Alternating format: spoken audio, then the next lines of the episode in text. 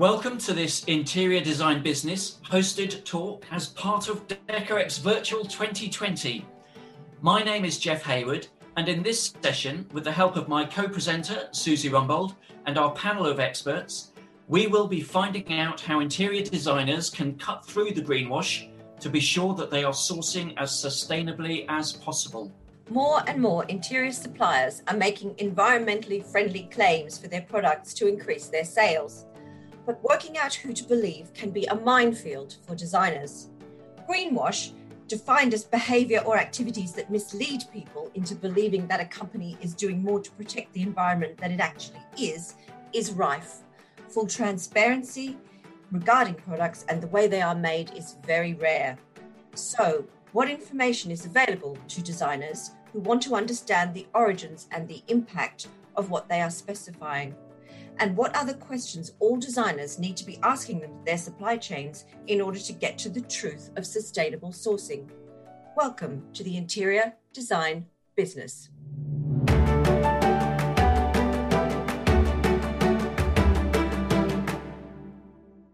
Now, for this show, we have assembled a panel of pioneering designers all of whom have put sustainability at the heart of their businesses. Can I first ask you to introduce yourself and your company? And I'm going to start with you, Nicola. Thank you, Jeff. Um, so I'm Nicola Keenan from Boxx Creative. We specialise in interior design projects, um, looking after residential, hospitality, and also um, co-working clients. Um, Nicola Lindsay and I set up the practice in 2017, and our design philosophy is to consciously create. Um, this is our holistic approach to design, where the principles of ethical design, environmental, social, and community, and also well-being are at the core part of our design process. And this helps ensure that the spaces, the products, and the experience that we create are both good for people and good for the planet. Very good. And Chloe, what about you?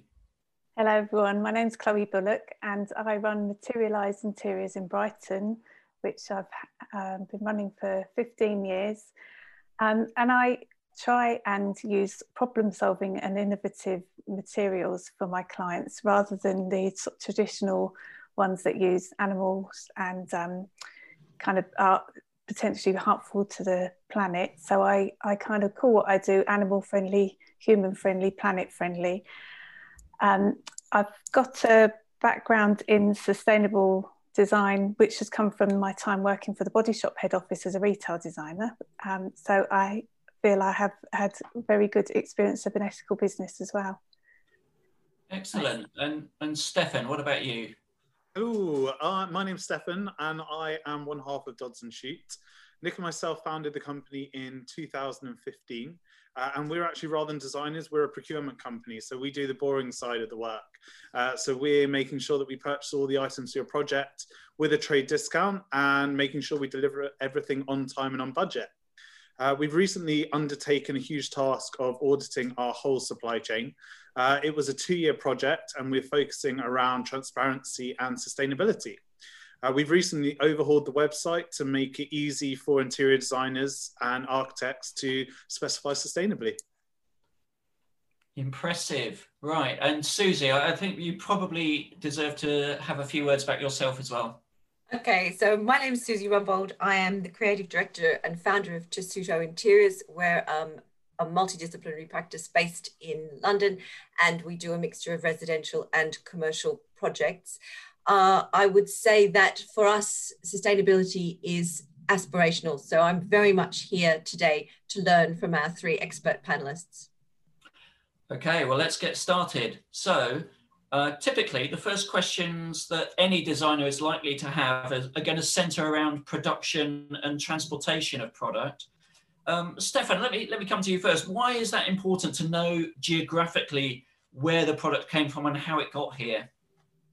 A lot of brands that we we work with actually outsource their production. Um, there's a lot of lifestyle brands who produce amazing furniture, but who actually don't know where the products are made uh, or are able to trace um, where they come from. So it was one of the first questions that we always ask um, ask our suppliers. Do they actually know where the products come from? Do they make it themselves? Uh, or if they outsource it, how much control do they have over that process? Um, because it's so important to understand the, the people who are actually making the product. Are they looked after? Um, there are products made very far, sort of very far away. Nepal, for example, lots of rugs are made there. Um, but how are people actually understanding how people are looked after. Um, that that's super important for us. Stefan, I can imagine that must be a real problem because actually many people might know where their components are coming from, but they don't necessarily know where the components of the components are coming from. So unless they've done that exercise and interrogated their own supply chain, then they won't be able to answer your question. It's taken, as I was saying earlier on, we, we started the audit a couple of years ago. It has taken some suppliers sort of a year and a half to come back to us with answers. It really has taken a long time. Uh, but the more people that are asking those questions, the more that they are being forced to actually look into the supply chain and understand where the where even these small pieces come from. Um, it there are lots of different actually lots of countries deal with it differently. Uh, so we pulled some stats together, and for example, the Italians. Um, it's almost by accident they are amazing at the sustainability side because everything is made locally. They work with all the local factories, local areas, um, because it makes good economical business sense. Um, so they actually do it by accident. Uh, whereas some of the newer brands, if you like, lifestyle brands who do everything bedding, furniture, lighting that's where things are sometimes made further afield uh, and they lose control of that, uh, that process. What's your experience of that question, Chloe. How how straight do you feel suppliers are with you when they answer? I noticed that there's a lot of um, made in Britain kind of label, not not the tree one. The, there's a, and it turns out that it's assembled in Britain. It's component parts that are brought here and assembled. Um, so that's something to sort of keep an eye on, really. Um, but what Stefan was just going over was very, very familiar to me with the process that Body Shop used to go through through all their sourcing of um, shop fit in all the regions of the world where they were trading. It's it's a really really hard process, and I can understand why people might be a little bit daunted by it. Um, I think it depends who you're asking it to. So when we asked that question, we found that manufacturers and suppliers who actually make everything themselves can answer that. They know that because they control all the processes. And it's such an easy one for them to tackle because essentially a company that is caring about all this. Every it's such a big part of them that it's like embedded in their dna and everyone that works for them so they can answer and tell you everything about it. Whereas a company that's maybe just got one product line it's only it's like um not to say it's a token but it's not inherent throughout.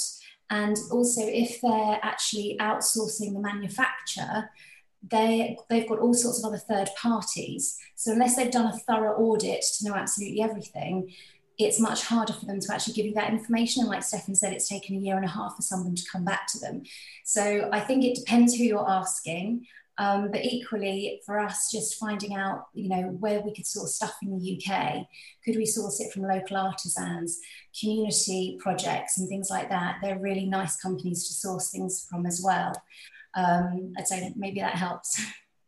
Yeah, I was also going to say that there, there's another reason why um, a lot of people like to be able to have that made in Britain. You know, they literally they screw on the last knob, and suddenly it's made in Britain.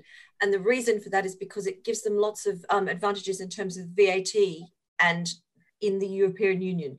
Because if you can say it's been made here, then all those problems about um, import, export, etc., etc., mysteriously vanish.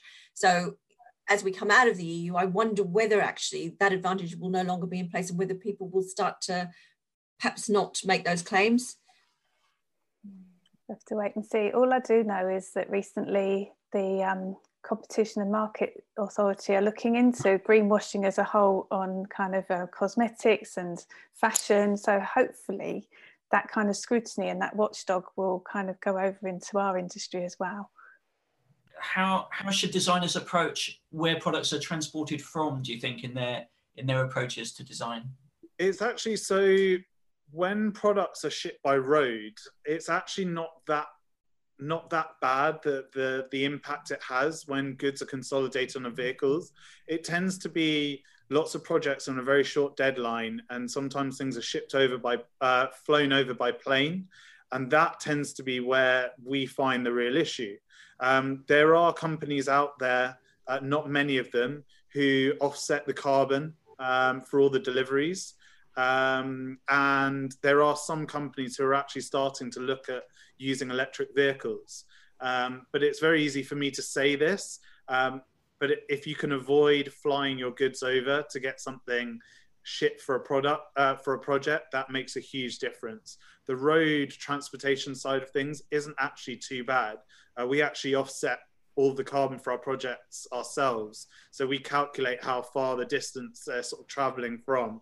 Uh, and it's a very small amount of carbon that's produced, especially when the goods are coming on an artic trailer. Uh, but avoid flying is one of the my main tips if possible. Stefan, how do you then go about actually offsetting your carbon? How does that process work? So that we actually started before we put an audit into place. We sort of thought, right, we're the middlemen. There's not much we can do here we will just offset all of the carbon. So there's some FIRA reports um, who actually calculated how much carbon it took to produce furniture. Uh, there are a few companies, and we essentially extrapolated that over various pieces of furniture. We worked the sustainability expert, and essentially at the end of the day, we calculated how much it takes to produce the furniture. And then there is also, it's quite easy for the transport to calculate based on the vehicle and the distance it's traveling, how much carbon it's going to use. So that was our initial step. We thought, result, we're offsetting the carbon, we're doing an awesome job, um, which we very quickly realized wasn't the case. Um, but for us, it's just kind of a, a, basis that we do on all of the projects behind the scenes. Some clients don't care, some do care, but it's it's a really cheap thing to do, to be honest uh, with you. Is it tree planting schemes you donate to in order to offset the carbon, Stefan? Yes, it is. They're actually um, saving trees. So we work with forests in Peru uh, because tree planting is awesome and I wouldn't discourage it. But if you can save trees that are already existing, um, you're actually benefiting a lot more there than. Yeah, because the carbon's already locked in. Exactly, exactly. Yeah. Stefan, I absolutely love that you have a carbon calculated product line you know something that i can say to a client this chair has got this much you know it's cost this much co2 to get here. It's it's so clear and i only know one other company that are doing it at the moment and i just can't wait for that to become the norm because that's just going to make everyone's life easier. Agree definitely. It's brilliant. We talked about timber in furniture and and i'm just wondering in terms of the components and in terms of the materials that that are used in interior design products are there any raw materials that people should avoid? I mean, are there any that you avoid, Nicola? Um, I think the way we tend to look at it is we look at like virgin materials, so brand new things, like for example, marble it's very beautiful, but obviously to actually get it out of ground, it's highly energy intensive and it obviously is not good for biodiversity. So what we look at first of all, if that's what somebody really wants, we obviously give them other options, but we look at what can we get reused secondhand. So um, you could avoid it, but you could find other solutions to use existing materials, um, which is always a good kind of like way around it. Um, but very much we look at with the materials like is it sustainable is it renewable? Um, and there's some of the really big considerations, and it's the impact on the environment, and then also the properties of that material, and looking at the health of, and well-being of people. I think that also there are specific issues, aren't there, um, surrounding particular metals. I wonder if um, I wonder if you could talk us through some of those. There's, um, I know aluminium is so virgin aluminium uh, I think it was it's the U.S. Environmental Protection Agency have said that the raw process of extra- extracting bauxite to create virgin aluminium is 9,200 times more harmful than carbon dioxide in terms of, sort of global warming and climate wow. change. Uh, but aluminium can be recycled over and over. So um, one of the questions we've we've gone to suppliers asking is how much of your aluminium is recycled. Um, it's something. Yes, there are arguments that people say there is also a process of um, the process to recycle aluminium is also quite intensive, but it's not 9,200 times um, worse than carbon dioxide. So it's about companies looking at the materials they use, and it's very easy to go get virgin aluminium. Um, and as we've been asking people, um, they're actually starting to look at using recycled aluminium, which is, is fantastic. Uh, there's also chroming as uh, chrome as well is is really bad, um, and we're trying to get away from trying to, as as Nicola said, use more recycled materials. Chloe, what about from your perspective? What production processes like like chrome plating that Stefan just mentioned? Are there any anything else that you're particularly aware of? I'm thinking with your body shop, shop hat on. Oh well, uh, I mean the the big things that from my body shop days, which can I just tell you were in the 90s. So um, you know, uh, half of my life ago, um, and so little of this has changed. I feel a bit like a scratch record. But, um, so using sustainable timber was always a must, and using an FSC and or PEFC, which is the international version. Um, so that means that um, timber comes from a well-managed for forest, but also they look after the people, check the working conditions, and they check they, they make sure that habitats of, of animals aren't taken away. So it's a really important kind of whole way of looking at it. Um, the other thing that they used to be very conscious of was use of formaldehyde, which um, has very harmful health benefits for people. And we can find that in M- MDF, it can be in leather, you know, it's, a, it's, it's still used 25 years later. I'm still asking those questions and PVC as well, trying to avoid PVC content because that's harmful to the what about animal testing, Chloe? Are there any interior products that we need to be conscious of that might be tested on animals still? Um, well, yeah, I mean, I do still have to ask the question about paint um, because you have to ask is the product, end product, or, or its ingredients, are any of those processes tested on animals? And it's another one of those in, um, examples of where you know they don't always have control over the ingredients so it takes a long time for a question to be answered. Um, and recently i've been told you know no it isn't tested and i've asked again about the ingredients and then they've come back. And you you look up on their um, safety sheet and you can see the animal that it's been tested on and then you need to ask if it's historic or, or current because basically the EU encouraged everyone to share their test results so that no further animal testing needed to be done. So if it's historic, obviously that's that's good. But um, yeah, sadly, it's still a question to ask. And just just for my benefit, I, I had no idea that formaldehyde was in leather. How where did they stash formaldehyde into leather?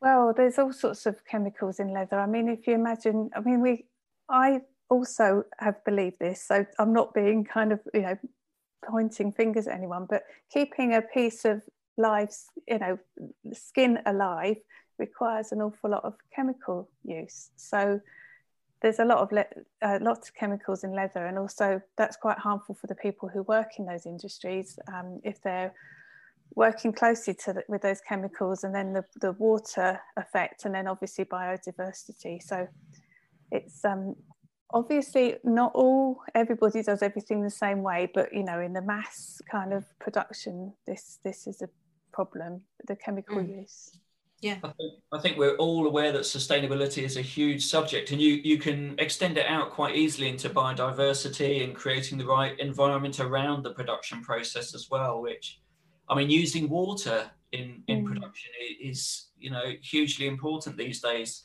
um, well, I know cotton, cotton is a big issue with water, isn't it? And probably many other products too. Yeah, I've, I've got fact. I've got something here to read you. So cotton is a.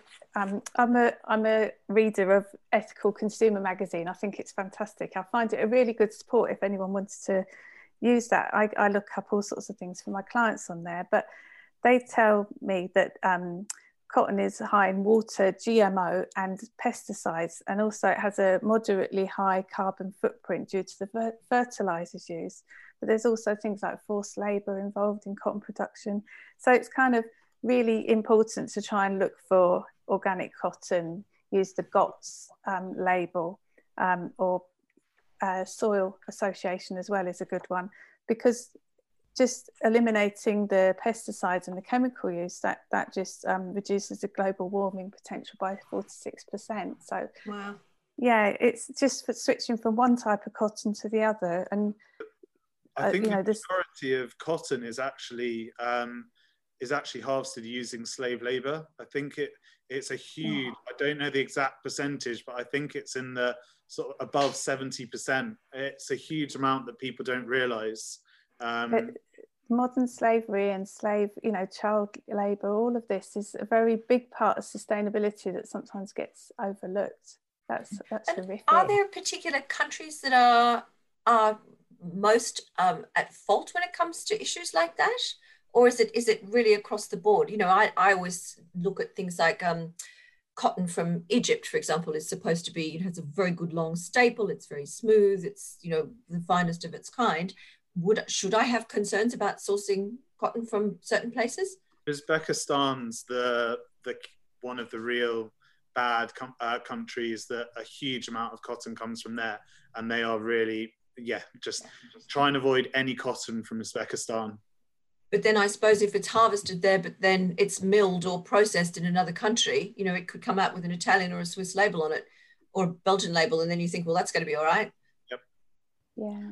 Mm, okay. So in terms of labeling, which I think is a really good point, certifications, benchmarks, what do you look for in that, Nicola? Well, there is a plethora of certifications and labels out there, and I'd say they're all slightly different and they have their pros and cons and they all look at slightly different things so there's a, they're a very good starting point and like a guide but I think for us, we they're, they're useful in that sense. But for us, having a conversation with the supplier and really drilling down and asking the questions is hugely valuable because they're also very expensive. Not all suppliers have the money, depending on the size of the company, to pay for the certifications. And sometimes the suppliers are going above and beyond the actual level achieved by the certificate. So it's only when you speak to them, you really truly drill down and understand what they've achieved, what they haven't, what they've overachieved. Um, and also, you know, discussing they might not be here right now, but this is their plans for the future, which I'm obviously, I'm hugely supportive of when somebody says we're doing what we can right now, but in five years' time, this is our goal, this is where we want to be and what we're going to be achieving. So I think very useful starting point, but it, we don't just focus on them. I think it's good to obviously understand them and they're a useful guide. Um, but for us, it comes back to really knowing your suppliers and just being curious, asking the questions, and really drilling down to get that information. It seems like it's all about the relationship. Yeah.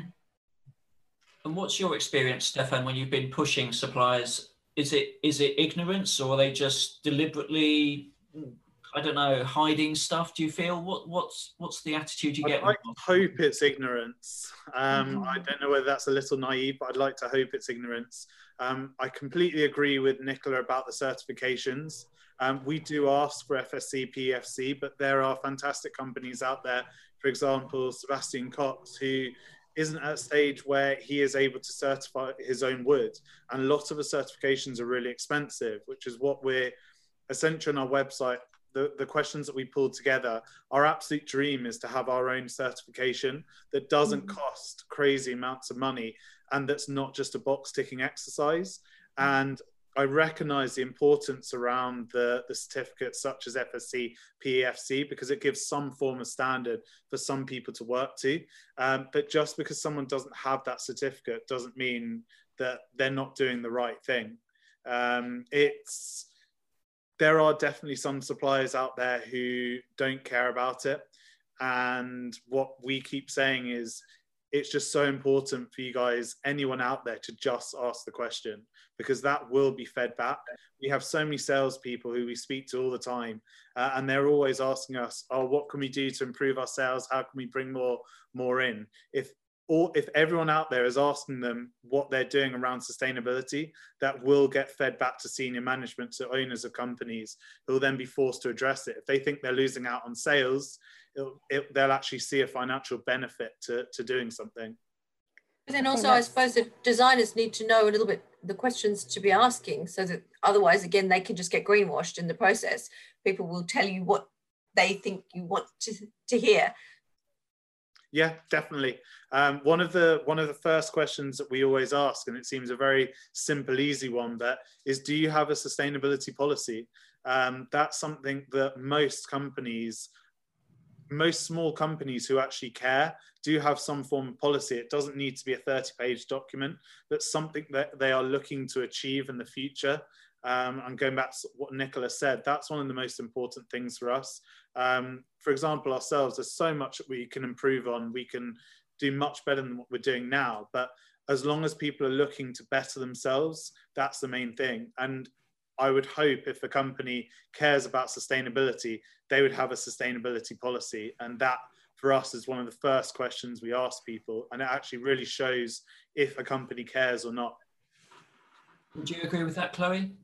Yeah, I'm nodding my head loads. I, I um I think it's it's it's just so important that this whole sort of umbrella of greenwashing I mean, it's so important that we're aware of it, but I also don't want it to put people off even trying to be better and do better. You know, I, I've always felt very much that I want to encourage companies to change their ways. And, you know, um, obviously working in sustainability for these smaller producers is, is a big deal. It's a, you know, it's a, a, a risk and, um, and they need encouraging as well. But I, I feel very much more like um, leading with a carrot than beating with a stick kind of scenario. You know, that I completely agree.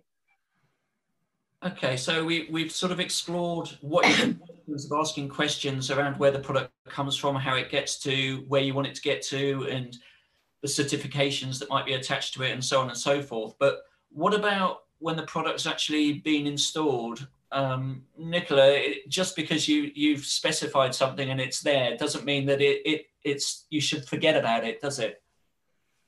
No, and I think it comes back to anything we're installing. One of the big things for it to be sustainable is actually is it suitable for purpose?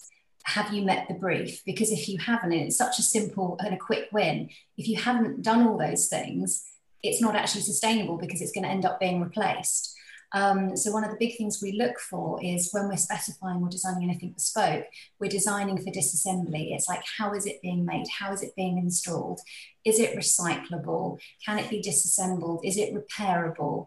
And does it have longevity? And these are all real key questions that we take into account. Um, so you're really looking at the life of the product and what's going to happen to it at, at, the end of its life. You know, can it go back into the circular economy and be recycled and reused or remanufactured? or literally is it only good for landfill? And if it's just going to end up in landfill, that's absolutely what we want to avoid. So we'll always consider all of these things during the specification process. Particularly with um, commercial um, projects, I know we've done some big um, private rental sector developments, and one of the key things where you have a, a lot of turnover and a lot of churn, people stay for a month, you know, so it's not quite a hotel, but it's not really long-term lets either. Um, and they have maintenance. There's always maintenance needs to be done on the units as, as as they as they turn over. And so one of the key things for us is to make sure that things are easy easy easy super easy to maintain so that if something goes wrong with the tap you're not ripping out the work surface. So it's, it's also i think for designers thinking about perhaps the way they're drawing and specifying and putting things together that makes them easy to look after there's some of the responsibility falls onto us as well i think well, I think this kind of comes back to having a designer involved in the early stages to help plan out these mistakes and, and things before they happen. You know, the value of us and what we all bring to this something as simple as a loose cover for the furniture. There are very, very clever loose covers that don't have to be. Uh, they can be very fitted. They don't have to be a. a... So not what your granny had. exactly. Yeah. Exactly. and they, there are very clever ways of doing it that mean that you're not throwing away your sofa in in PRS schemes when furniture is used and it's treated badly. Um, and there are ways of um, actually bringing that furniture back to life.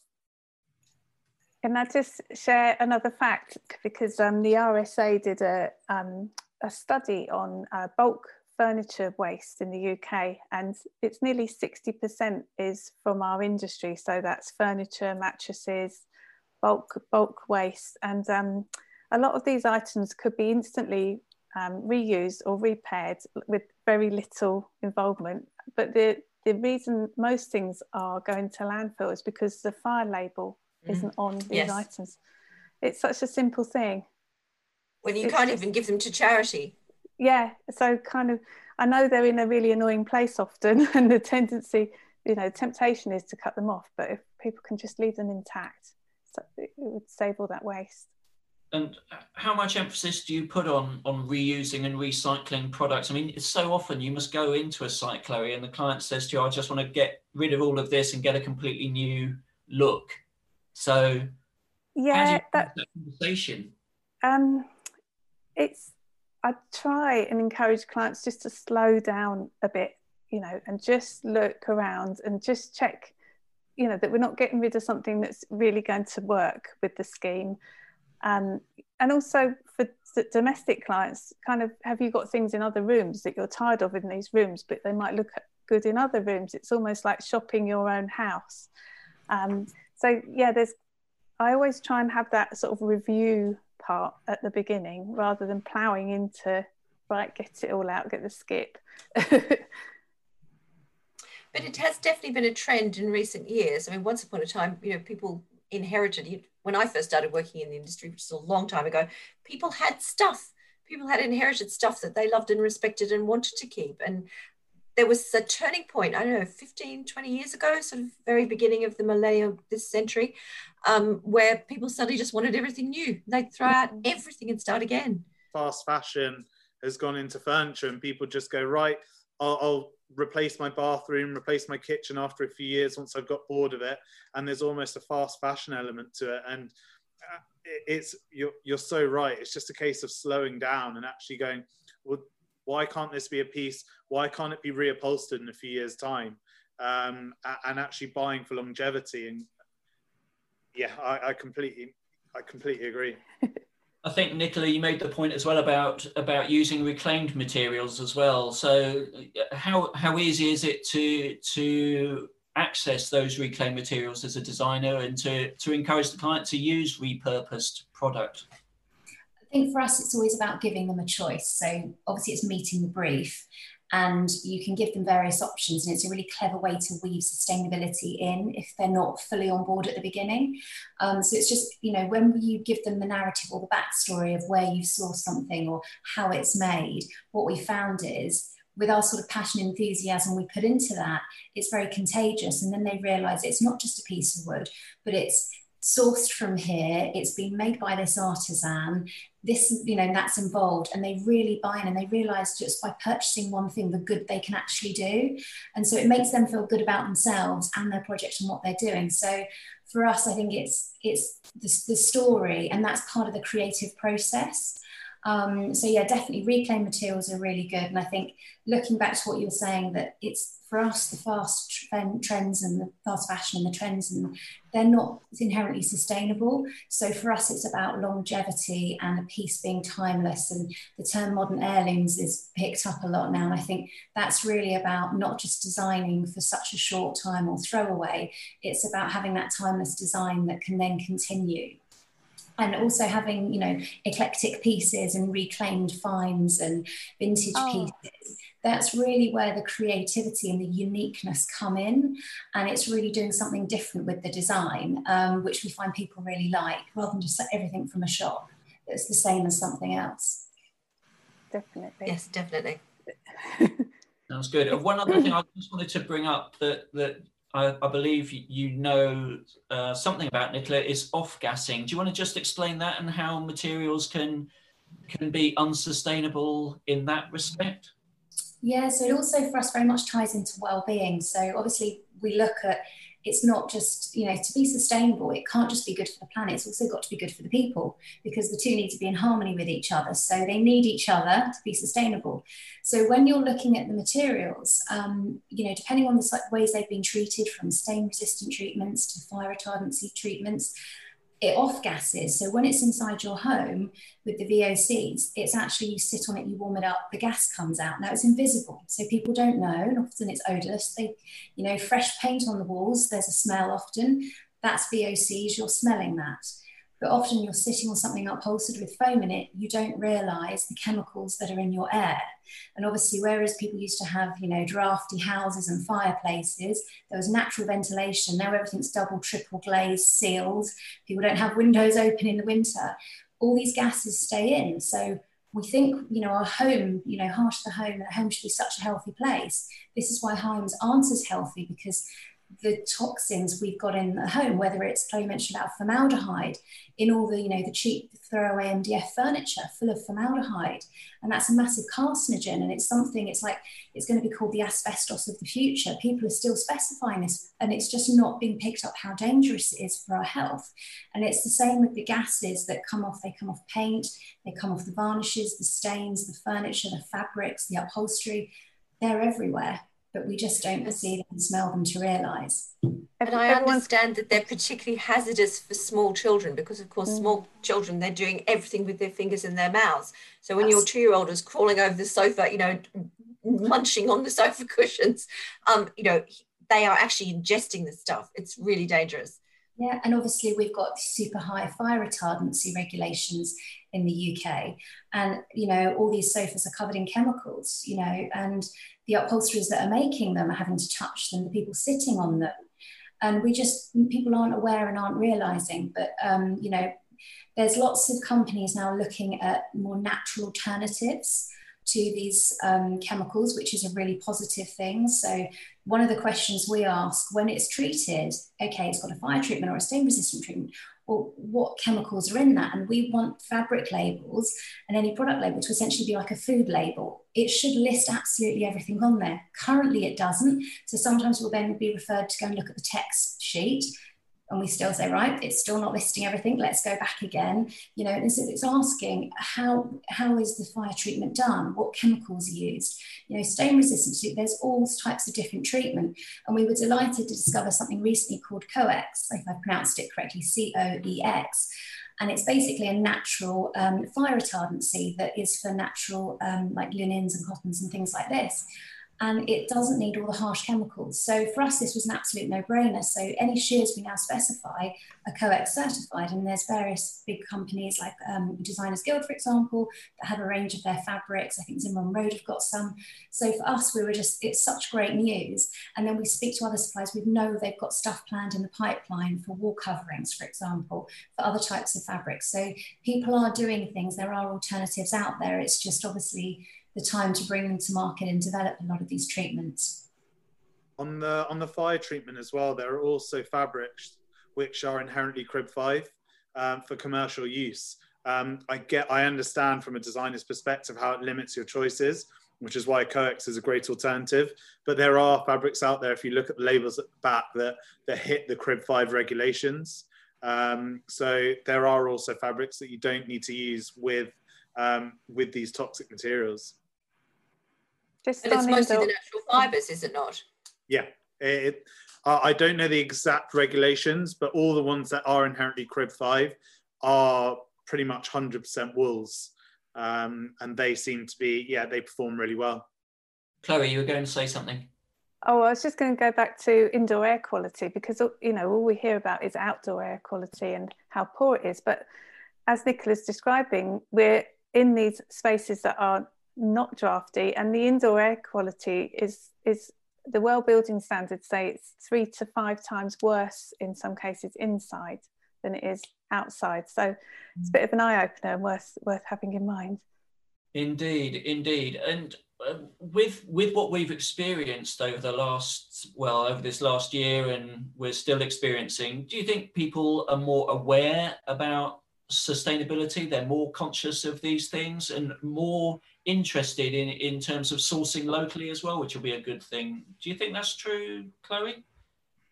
I think that um, Greta Thunberg's school strike has had a big effect. You know, there's a lot of pressure on parents from children. You know, there's a lot more awareness, um, and I think David Attenborough's um, film and his documentary have been completely horribly eye-opening. And yeah, I think people genuinely do want to do the right thing and they want to make those steps in the right direction. I'm finding that with my clients. A lot of my clients don't know that this is the area that I like to work in. They just know me as a, a, a recommended interior designer, and um, and I I often have um, conversations about would you, you know what ha, why don't you try this? You know, kind of offer them some choices, but talk about the positives in to, to swap in recycled content of say a floor or a fabric or something is a very very easy thing to do with the client and doesn't affect the costs. And it's kind of you know you're not using virgin materials. That's the thing really want to encourage just looking at what's already here how we can reuse it. And if we can make uh, the suppliers change their minds and their approaches and clients change their minds. I mean it's all small steps but change can be affected can't it? All this asking of questions being inquisitive just all of us keep asking because those answers will be more readily to hand. And if they're not the answers that mean sales like stefan says they're going to start to do something about looking at their supply chains and their, their production methods to improve Great. They, so, they only have to find the information once. I mean, once they've answered you, the next time a designer comes along and asks the same question, they'll already have the information at their fingertips. So I think you're right. It's really important that we all keep asking. And I think that really comes back to our role as interior designers and obviously Stefan's on the procurement side specifying because we've got the power to ask those questions and that essentially drives the demand drives the supply. So um, suppliers are going to respond to those questions. So even if they aren't coming from clients they can come from us. There's so much we can do in the industry. And when i first started this journey in 2017 i looked at my entire sample library and i was like hang on i need to really understand and are these good? Are these bad? So we invited all our suppliers in to actually just went through very organically lots of different questions to really understand just get to the bottom. And we realized there were some products we didn't want to keep anymore. There's other things we were definitely going to companies we're going to align ourselves with because it really worked with our values. And initially they said, You're the only people talking and asking about this. And now they're like, We've had three people this week ask us this question. Like, this is good. The more people ask, the more the industry is going to change and improve. Fantastic. And, and Stefan, um, if designers want help on those questions to ask, can you point them anywhere? Yeah, 100, uh, 100 to be honest, I'm going to do a shameless plug for myself here. um, we we've spent ages on our website. We've every product on there. You can see what which products have low low VOCs, which products are FSC certified. We've gone through that process because we're conscious that designers and end clients don't have time to be researching into all of this. You guys have got so much on your plates that our aim is to make that easy for you. And if you guys don't have time to answer those questions, we've done that for you. Um, so if you log on, you can click onto a product and you can see not just us saying something is sustainable, but why it's sustainable. Because that's what we struggled. We see all these websites saying this is really sustainable, and it's like, well, why? How have you decided it's sustainable? There's yeah. products that we've seen on other websites that we don't actually believe are sustainable that they say are. So we've been on it, and you can see why we put a product on there uh, and go through, yeah, making it easy for you guys what what piece of advice would you have, Susie, for for any designers who are aspiring to be more sustainable? Apart from logging on to Dodds and Shute's where um, website, um, I think probably just that uh, interior designers have to understand so much about every single component type that goes into a building. You know, our our knowledge has to be encyclopedic but actually we just need to know more we we do need to i think have at least a rudimentary understanding of the production processes and the byproducts and the and the impact of those. Chloe what would so you research add? research research research i suppose is the yeah there we go.